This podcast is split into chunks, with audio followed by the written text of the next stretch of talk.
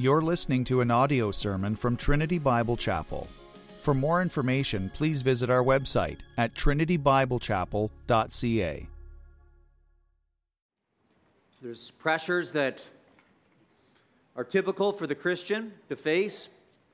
Throughout life and throughout the ages, we face pressures regularly, and often churches and Christians face the same pressures throughout the generations. And today we're looking at three pressures that Christians typically face as we read these instructions of Christ to his disciples awaiting his persecution and then the judgment that is to come upon Jerusalem a few years later.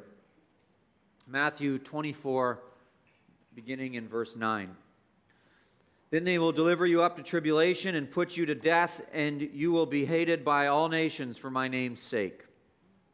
And then many will fall away and betray one another and hate one another. And many false prophets will arise and lead many astray.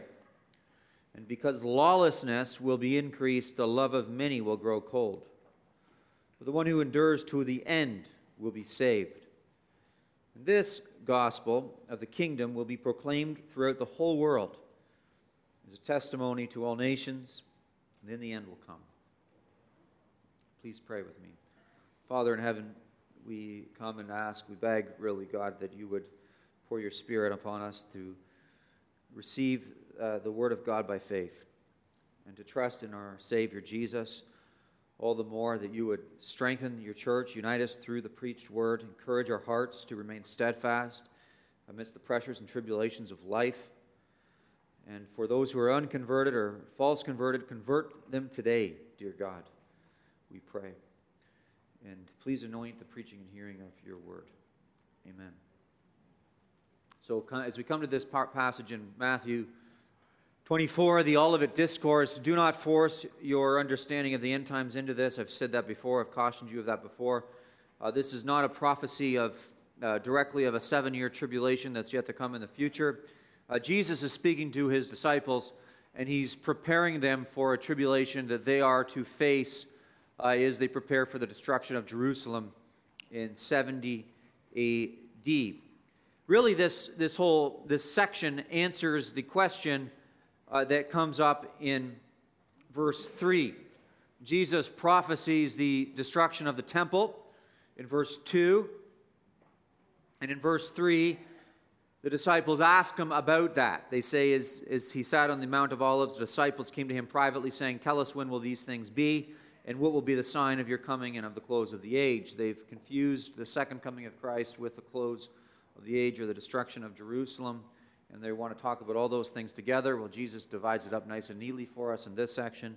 And so from verses 4 through 34, everything is going to be fulfilled in the generation that Christ is speaking to in that immediate time. So if you look down at verse 34, he says, truly I say to you, this generation will not pass away until all these things take place. So everything from that question I just read in verse 3 to verse 34, all of these things will happen before this generation passes away. This is a prophecy that is to be fulfilled in the time of Christ's disciples. And it occurs in the context, all of this in chapter 24 occurs within the context of Christ declaring judgment upon Jerusalem, Israel, the temple. All of it is going to happen soon. He assures us of that in chapter 21, 22, 23, and then chapter 24. The question gets asked, and he talks about what this is going to be like when destruction comes, judgment comes to Jerusalem and the temple.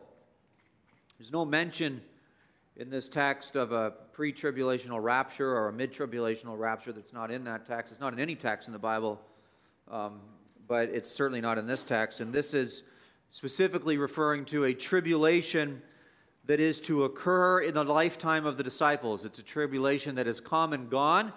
When Jesus was referring to this tribulation, he was prophesying of a tribulation that was yet to come, and then it came. And it came when Jerusalem came under the wrath of God in 70 AD, and everything was destroyed. But even though this is referring to a an event that was yet to come in the time of the disciples and has already now come from our vantage point, even as it's referring to that, it is speaking to endless and timeless principles. People, human nature has not changed, and God hasn't changed. So history repeats itself, but it never repeats itself the same way, I guess you could say. Things tend to unfold typically or typologically. There's certain patterns that are set, and because those patterns are set, we can derive application from what we see here. Where many, by the way, come to this text, and they're tempted to delve into endless end-time speculation and sensation. Jesus doesn't do that. At least initially, he hardly even talks about what's to come other than what the disciples' reaction is to be when things start to fall apart and unravel. He's more concerned about pastorally preparing his disciples to persevere amidst the tribulation than he is about speculating on the tribulation that's to take place. And I think so many come to this, and you see it, I've seen it, you've heard about it over the last few years. People come to texts like this one, and they want to speculate endlessly about eschatology and end times. But you see the heart of Christ in this. I think the endless speculation appeals more to our flesh than anything, whereas Christ's heart is to prepare them to be faithful in the middle of it. That's the heart of Christ. This should be our heart, not to learn all the colored-in details of all the events that are going to be unleashed, but to simply have our hearts prepared so that we are found faithful by our King when as the future unfolds and the church is led through tribulations and trials. The essential messages of this section, as I indicated last time, is when the chips fall, and the chips will fall, when the chips fall, keep your focus upon Christ and don't lose your head. This is the message. And today we look at what it looks like when the chips fall. We look at the pressures that Christians face, the pressures that the church faces. Now, last time I looked at this text, when I looked at verses 4 through 8 specifically, we looked at what it would look like on a macro scale in the empire, the Roman Empire. There'd be earthquakes and wars and rumors of wars and false claims to being Christ. That was on a macro level. Well, today in verses 9 through 12, or 9 through 14 even, it's speaking to a micro level. When all of these things start to unfold and there is a rupture within the social fabric of the empire, how is that going to affect the individual lives of Christ's disciples? And how should they act within it? So this is now zeroing in on their daily life almost, whereas last time it was the type of thing you'd see on the evening news.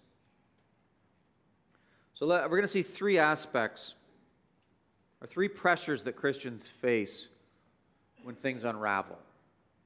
Three pressures that Christians face when things unravel. Number one, the pressure of persecution. Number two, the pressure of deception. And number three, the pressure of lovelessness, cold-heartedness. The pressure of persecution, the pressure of deception, and the pressure of lovelessness. So let's look at this pressure of persecution as we zoom in. We were on the macro level of things unraveling last time we were together to talk about this text. It was 3 weeks ago. And now we're zeroing in to the micro level of how this impacts Christians on a regular basis and the pressure of persecution. Jesus warns his disciples that they will be persecuted by the world. So he talks about all these things that are going to happen, the beginning of birth pains, the famines, the earthquakes, the nations rising against nations, the wars and rumors of wars.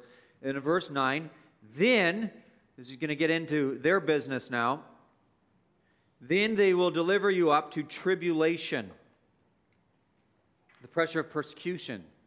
They'll deliver you up to tribulation. The word tribulation there is very important because some people get fixated on it and they think it's referring to the great tribulation that is to come. I think the state of the church is one of constant tribulation and trials.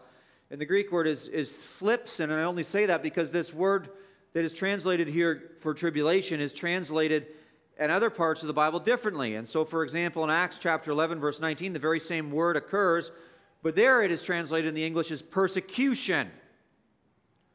And so the reference here to tribulation can be to persecution, but it's any trouble that inflicts distress, oppression, or affliction. It's a trial that Christians go through. The tribulation is a persecution. It is a pressure that the church faces. And the pressure of persecution includes a number of things. One, it includes being murdered, and the other, it includes being hated. If you see the text, it says, so then they will deliver you up to tribulation, and what's it say in verse 9? And put you to death, and you will be hated by all nations for my name's sake. So this tribulation, this persecution, this trial is one that includes being murdered and being hated. It's interesting because when you think about persecution being unleashed upon the church, there's different levels of persecution. There's a spectrum. And within that spectrum, you have persecution, but there's different types of ways it manifests itself. And so in one instance, the text says you'll be murdered, and the other one, it says you'll be hated. But when we went through our ordeal last year, there was one very popular, or I guess very outspoken pastor in Ontario who said that what the churches are going through is not persecution, and of course he wasn't going through it because his church was compliant, but he was saying that what the churches that were going through it was not persecution, because he just used the language of something to the effect of, well, because they're, you know, it's not like they're being murdered and chopped up and thrown into Lake Ontario. Well, that's a really ignorant and buffoonish way to describe persecution, because persecution occurs in multiple different ways. You don't have to be executed and tortured to be persecuted. Jesus just describes it here as being murdered and hated. Or hated. So you walk into the room and everybody knows what your convictions are and they don't like your convictions and you feel the tension. Well, that is a level of persecution. It's not the same degree that murder is, but it's a level of it. Jesus even talked about earlier in the Gospel of Matthew about being insulted and mocked and ridiculed for the sake of righteousness. And so there's multiple ways in which persecution is unleashed. And here he says, you'll be put to death and you will be hated.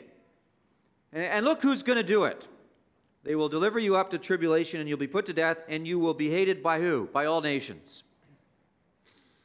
For my name's sake, for the sake of Jesus. We'll look at that word, all nations, a little bit more next time we're together. But when he's speaking of all nations, he's speaking of the Gentiles. The word could be, Greek word is ethnon, from which we get our word ethnic group or ethnicity. He's speaking of Gentile nationalities or Gentile ethnicities. And you need to know that within the Roman Empire, it wasn't one ethnic group. There was multiple ethnicities within the Roman Empire. You think about how vast and large that empire was. It was from all the way from North Africa to Northern Europe, right around the Mediterranean, into the Middle East, all the way over to Britain. And so that was a massive empire, and within that empire there were many different ethnicities, nationalities. Even in Jerusalem on the day of Pentecost, when the Holy Spirit of God came down, you see that there are many different languages being spoken in Jerusalem at the time because they started to speak in those languages when it says they spoke in tongues. So they spoke in the many languages of the nations that were represented right there in Jerusalem. And so there's going to be one thing that all of these different nationalities and ethnic groups in the empire have in common when this day finally comes. And what they're going to have in common is hatred towards Christians. Jesus is speaking of the pressure of persecution. And this is exactly how it unfolded. after Christ ascended to heaven. It's spot on. His predictions and his prophecies are spot on. In Acts, there's more references to the persecution of the church in Acts than I have time to mention this morning, but just to note a few. In Acts chapter 7, verses 58 through 60, Stephen was executed by stoning. He's the first martyr of the Christian church. Acts chapter 8, verse 3, we have reference made to home invasions and kidnappings. If you're minding your own business in your home, maybe having a prayer meeting, and there'd be a home invasion in your home, and you'd be kidnapped and dragged away. That was a persecution that was unleashed on the church. Chapter 22, verse 4 of the book of Acts, they were imprisoned. In chapter 22, verse 19, they were beaten and viciously assaulted. So after Christ's ascension, the persecution increased, leading up to this destruction of Jerusalem that he's referring to here. And the worst of the persecutions were unleashed just before the destruction of Jerusalem. So at the end of Emperor Nero's reign between 64 and 65 AD, you had the most wicked and heinous persecutions unleashed upon the church. So the beginning of Nero's reign was, some people thought he was a decent guy, but near the end of his reign, he was vicious, especially towards Christians. And between the years 64 and 68, when the Jewish wars started, Philip Schaff, the church historian, I'll read an excerpt from what he said about those persecutions under Nero. He said, "A vast multitude of Christians was put to death in the most shocking manner. Some were crucified. Some were sewed up in the skins of wild beasts and exposed to the voracity of mad dogs in the arena. So they would dress the Christians up like animals, and they put them in the Colosseum, and then they would unleash packs of vicious dogs upon them, tear them to shreds." And you know that all the nations, just as Jesus said, hated the Christians because they gathered in the Colosseum to watch it as a form of entertainment. You know, what's a Friday night like in Rome in 68 AD or 67 AD? Well, let's get together for a dinner and a few drinks, and afterwards we'll go to the Colosseum and watch some dogs rip Christians to shreds. These people hated Christians. And then beyond that, Philip Schaff went on to say, he said, "Christian men and women covered in pitch or oil or resin and nailed to posts of pine were lighted and burned as torches for the amusement of the mob." Nero actually did that in his gardens. So in the evening time, he'd have parties in his gardens, and to light his gardens at night, he would cover Christians with tar while they're alive and nail them to posts in his gardens and light them on fire. And say, "Hey, what a wonderful evening. We get to spend time with the emperor tonight. Wow, the emperor's invited us to his party." And we sit there and we eat our hors d'oeuvres while we watch Christians burn. And so this is exactly what Christ said. All the nations in the empire conspired against the Christians. They hated them. It built up gradually. And then between 64 and 68 AD, under Nero, just before the destruction of Jerusalem, it was unleashed in the most vicious way imaginable. This was a pressure that Jesus warned the disciples of. It's a pressure we need to be aware of. Persecution times come and they go. There's waves of persecution that fall upon the church through seasons. And he warned about this external pressure of persecution. But he didn't just warn about the external pressure of persecution coming from the world. He warned about the persecution that would come from those who profess to know Jesus Christ, which I suspect is the worst. Verse 10, he said, after warning of being murdered and hated, he said, "And then many will fall away and betray one another and hate one another." Charles Haddon Spurgeon said, "Persecution would reveal the traitors within the church." The external pressure of persecution causes the fake converts to crack and turn on those within the church who they formerly shared communion tables with in the interest of self-preservation. Verse 10. And then many will fall away. You see, you have this external pressure on the church of persecution, tribulation, death, being hated.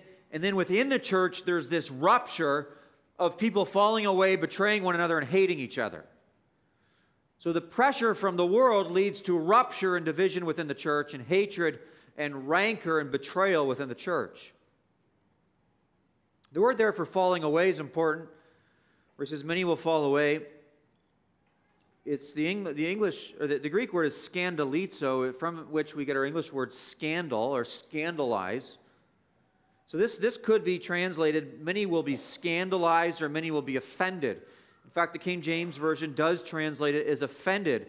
And the idea is this, that the text is presenting the emotions and public reproach of persecution force people within the church to make a decision. And there's factions that rise up that are ashamed of their former friends, and they publicly betray them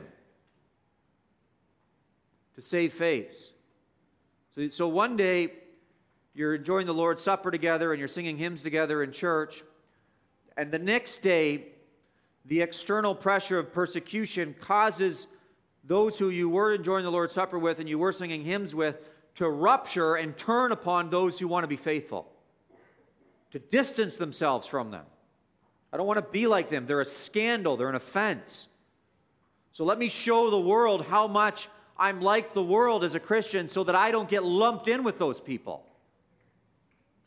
And in fact, I think that often when persecuting times comes, the worst is from those from the inside.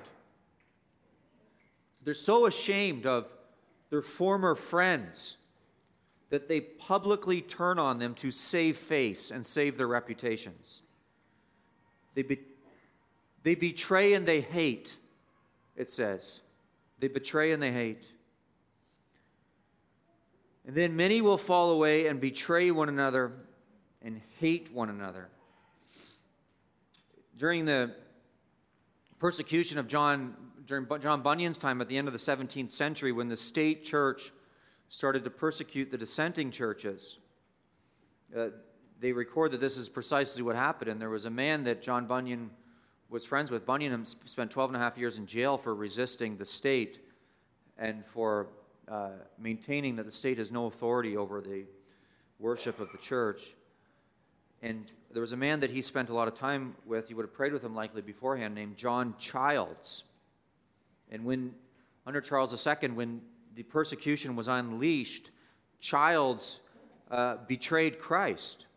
John Childs did. He was a Baptist minister, a friend of John Bunyan's, and he capitulated when the persecution broke out, and then eventually he just walked down a very, very dark path and killed himself. He felt so much shame for what he had done. But this is what it does. You read about the faithful churches in Holland when the Nazis occupied Holland and the Netherlands. And the faithful pastors, who turned them in? But the other pastors who were complicit with the Nazis. So men that they would have sat on ordination councils with. The men that they would have went to seminary with and prayed with and studied scripture with, turned them in because they wanted to save face and not have their reputations dragged down by these faithful ministers. This is the way it works. I know of at least one pastor in our own country who had the cops called on him for gathering his church for worship. Police showed up, was ticketed multiple times. And who was it that called the cops on him other than a minister in his own denomination? Persecuting times show us who the traitors are. And persecution separates the gold from the fool's gold. Really, the gold starts to shine like it never shone during persecution times because it's just beautifully glowing gold. But the fool's gold that looked like gold before persecuting times, it's washed away and you see that it's fake. And persecuting times bring out the best and the worst in churches. The best and the worst in ministers, the best and the worst in professing Christians. They bring out the best and the worst because they show you the difference. Persecuting times are revealing times to show you who's who and where they stand. And Jesus warned of persecution from without that leads to persecution from within.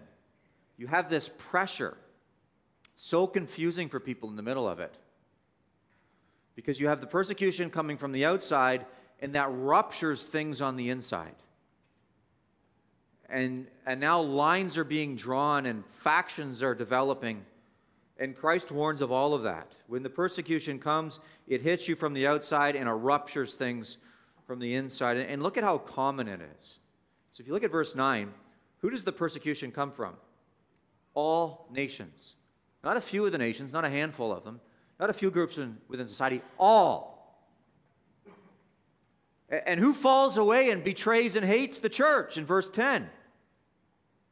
And then many will fall away. It's not a few, not a handful, many. Many. Jesus warned of persecution from without that leads to turncoats and quislings on the inside. And we've seen that. The people of Christ should expect persecution when the world shakes. It's actually I think when the world is tottering, I think those are times when Satan unleashes persecution on the church, because when the world is tottering, Satan knows that God is using the tottering world to advance his kingdom. And persecution comes upon the church, ruptures the church, and the pure and the holy pull through and come out the other side of it, untouched and untarnished. Those, they show their mettle. That's one pressure that you face as a Christian. They faced it leading up to the destruction of the temple in Jerusalem in 70 AD, and it's happened throughout the ages. The other pressure that we see here, there's two other pressures. The other one is the pressure of deception. Deception. The pressure of deception, number two. Beyond the pressure of persecution is the pressure of deception. False teachers, verse 11. Look at verse 11 says, "And many false prophets will arise and lead many astray." Persecuting times present a great market for opportunist false prophets. There's a market for them. The persecuting times creates a vacuum. It creates a need.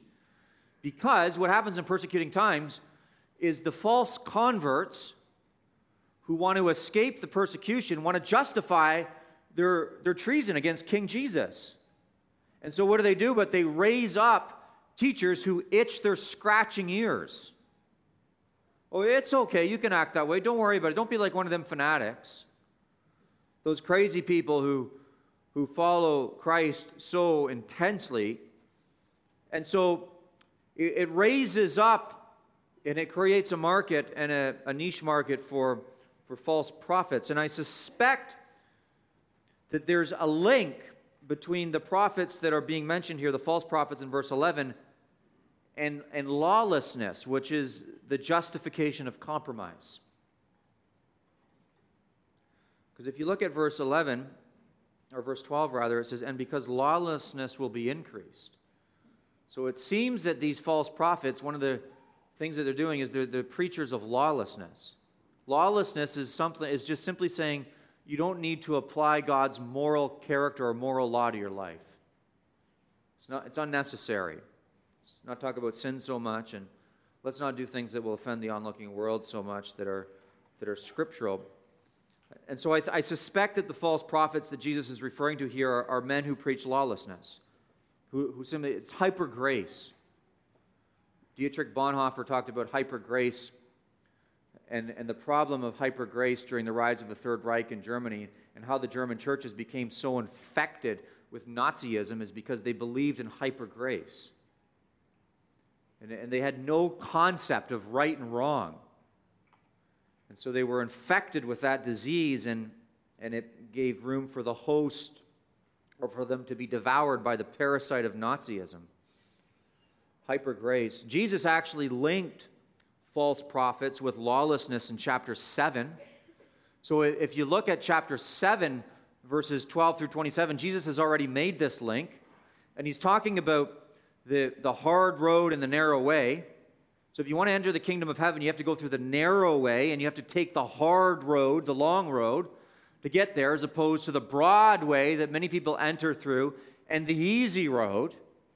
And the idea is that the false prophets will line up at the intersection between the easy road and the hard road, and they'll say, you don't need to go down the easy road, don't go down the hard road, you can go down the easy road, it's okay.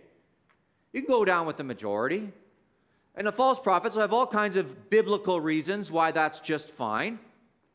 And so Jesus has already made this link. And so I suspect this is the link that's going on here, is it occurs again in verse 12 of our text today. It happens throughout Matthew chapter 7. It's these false prophets, these men of antinomianism, and these justifiers of compromise. The pressures of persecution give rise to preachers who peddle the justification of compromise. Hey, you want a reason why it's okay to compromise? We got 5. And I'll give you footnotes. And I'll reference some fine scholars for you, too. And these are the false prophets. The New Testament has reference to them. In fact, the book of Jude, the entire book of Jude is written to deal with men like that, the justifiers of compromise, the antinomian teachers, the lawless teachers. The book of James deals with the lawless preachers. Paul warned of them in Acts chapter 20 in his sermon to the Ephesian elders. Peter warned of them in 2 Peter 2. John warned of them in 1 John 4. But the reality is that the pressure of deception is as real as any. And as a church, we've lost people to false teachers. There's people that have eaten communion with us, drank communion with us, and they've gone down to false churches and false teachers. We've lost them to those churches. Why? Well, they're not paying attention to what Scripture says. And so they're taken with some novel, fancy idea.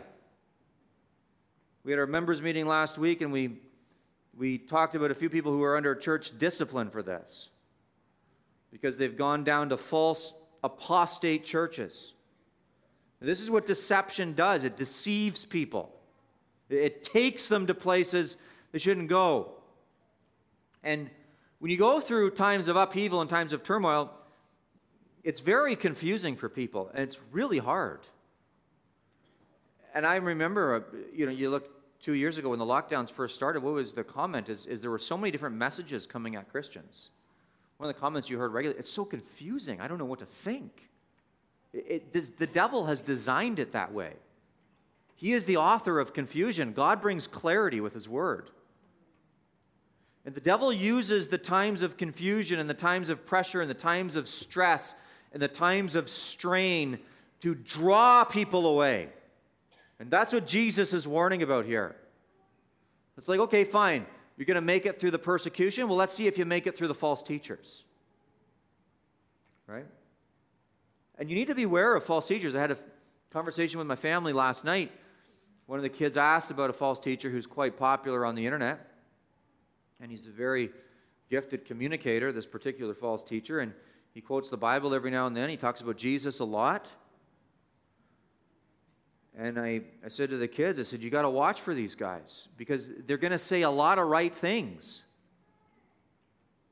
But the problem is they say just enough wrong things for it to be toxic. It can look like water. It's a gallon of water, but you put a drop of cyanide in it. And it's deadly stuff. You need to know the Scriptures, and you need to test things against the Scriptures. You should bring your Bible to church. You should read your Bible. You should study your Bible. You should check what you're hearing from the pulpit against the Bible. The Bible is your standard of what is right and wrong. And once we start to deviate from that, then we open ourselves up to deception. And I think a lot of these churches that are pastored by false teachers, one of the reasons that they are so susceptible to it is I don't think the people know hardly anything about Scripture. And they go, oh, if he's excited about it, I guess I'll get excited about it. Wow, that looks like fun. And he talks about Jesus a few times, and so that must be okay. I mean, it's got to be Christian. They say prayers every now and then, and they sing songs. So, and they say they're a church. It's got to be Christian. This is the pressure of deception. It's everywhere, especially in lawless times like we live in. Jesus is speaking of a lawless time here because he says in verse 12, and lawlessness will be increased. So the government's lawless. There's lawlessness in the church. The culture's lawless. Simply means there's no biblical standard of right and wrong. God's law is denied, and you are a law unto yourself. What's right and wrong is up to the individual. And there's all kinds of people who are going to peddle that nonsense. Lawlessness increases, and confusion increases, and deception is on every corner. So you have the pressure of persecution, then you have the pressure of deception, and then finally, the final pressure that we have here today that we look at is the pressure of lovelessness, cold-heartedness. This is the final one. Cold-hearted lovelessness. The other two pressures I mentioned, persecution and deception, are external. They come from the outside. Persecution comes from other people. The deception is being communicated to you by other people, false prophets, false teachers. But the temptation towards lovelessness is internal. It's your own heart. And Jesus says in verse 12, he says, and because lawlessness will be increased, so the lawlessness will increase, so what happens when that happens? The love of many will grow cold. Lawlessness, the state is persecuting the Christians. Christians are turning on each other. False teachers are saying that it's all just fine and dandy and normal. And what does that lead to? But it leads to the love of many growing cold. The church can react, you can react, we can react to general decline with a cold heart. You might get through the persecution. You might pass through the false teachers. But will you be able to maintain your first love? Jesus Christ. Will you be able to maintain your first love? And this is a warning I want everyone to hear because I think as a church, we've had a history of discerning false teaching from time to time. Certainly over the last year, we've resisted compromise during persecution. But the temptation could still be to let our hearts grow cold. If, for example, the church in Ephesus did just that. If Jesus warns them in Revelation chapter 2. The Lord Jesus is addressing the church in Ephesus. And in Revelation chapter 2, verse 2, he says, I know your works, your toil, and your patient endurance. They're enduring through hardship. And how you cannot bear with those who are evil, but have tested those who call themselves apostles and are not, and found them to be false. They're able to discern false teaching. Verse 3, I know you are enduring patiently and bearing up for my name's sake, and you have not grown weary.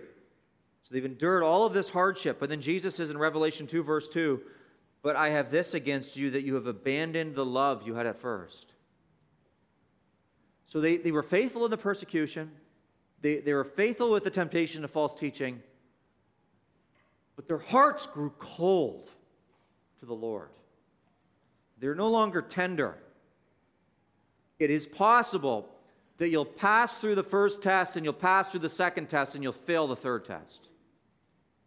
You could become judgmental, self-righteous. Glad I'm not like those people, bitter. We could very easily participate in perpetual victimhood. We are perpetually victims and moan and whine about it. Cynical, angry, sullen.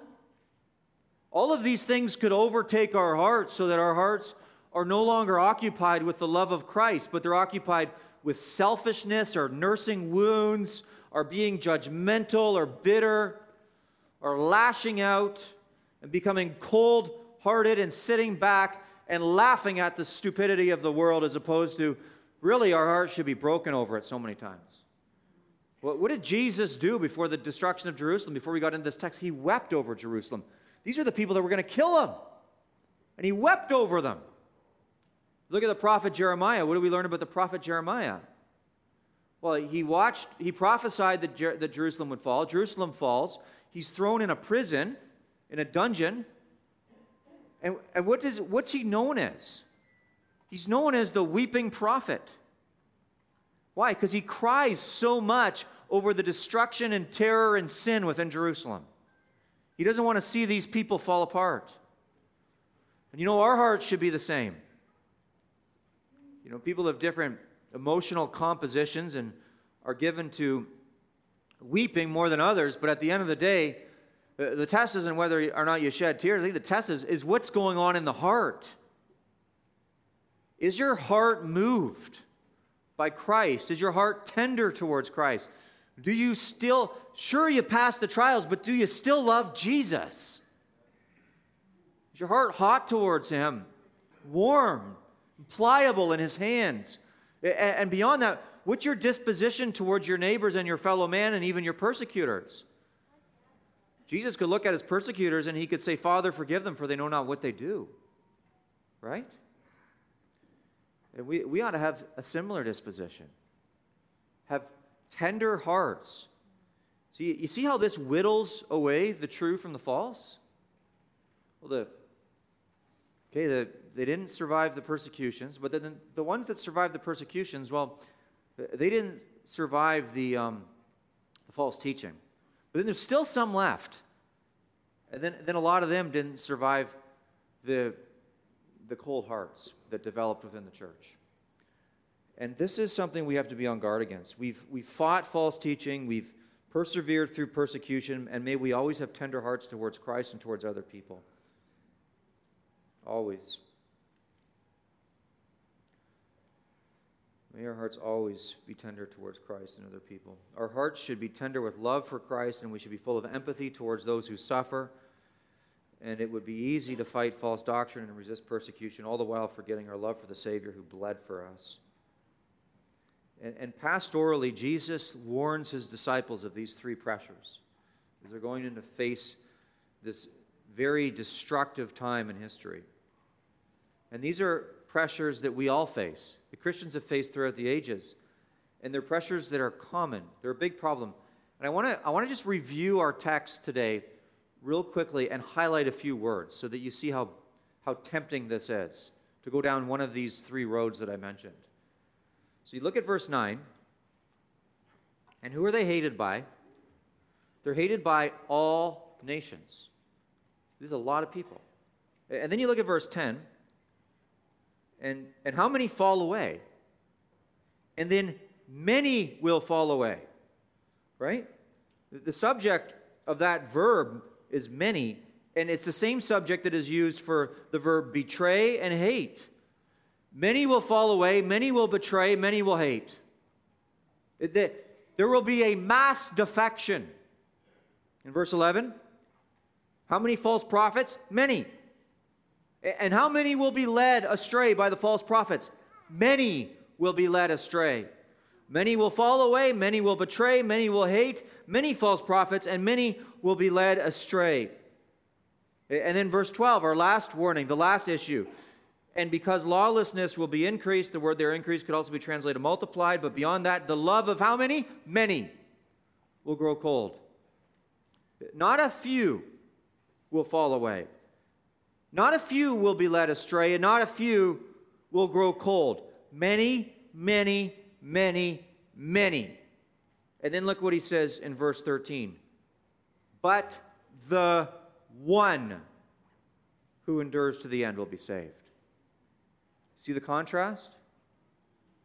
Many will be led astray, many will fall away, many will be full of hatred and betrayal, and then through that, the ones that remain, many will develop cold hearts, and the one that endures to the end will be saved. This is a call of endurance.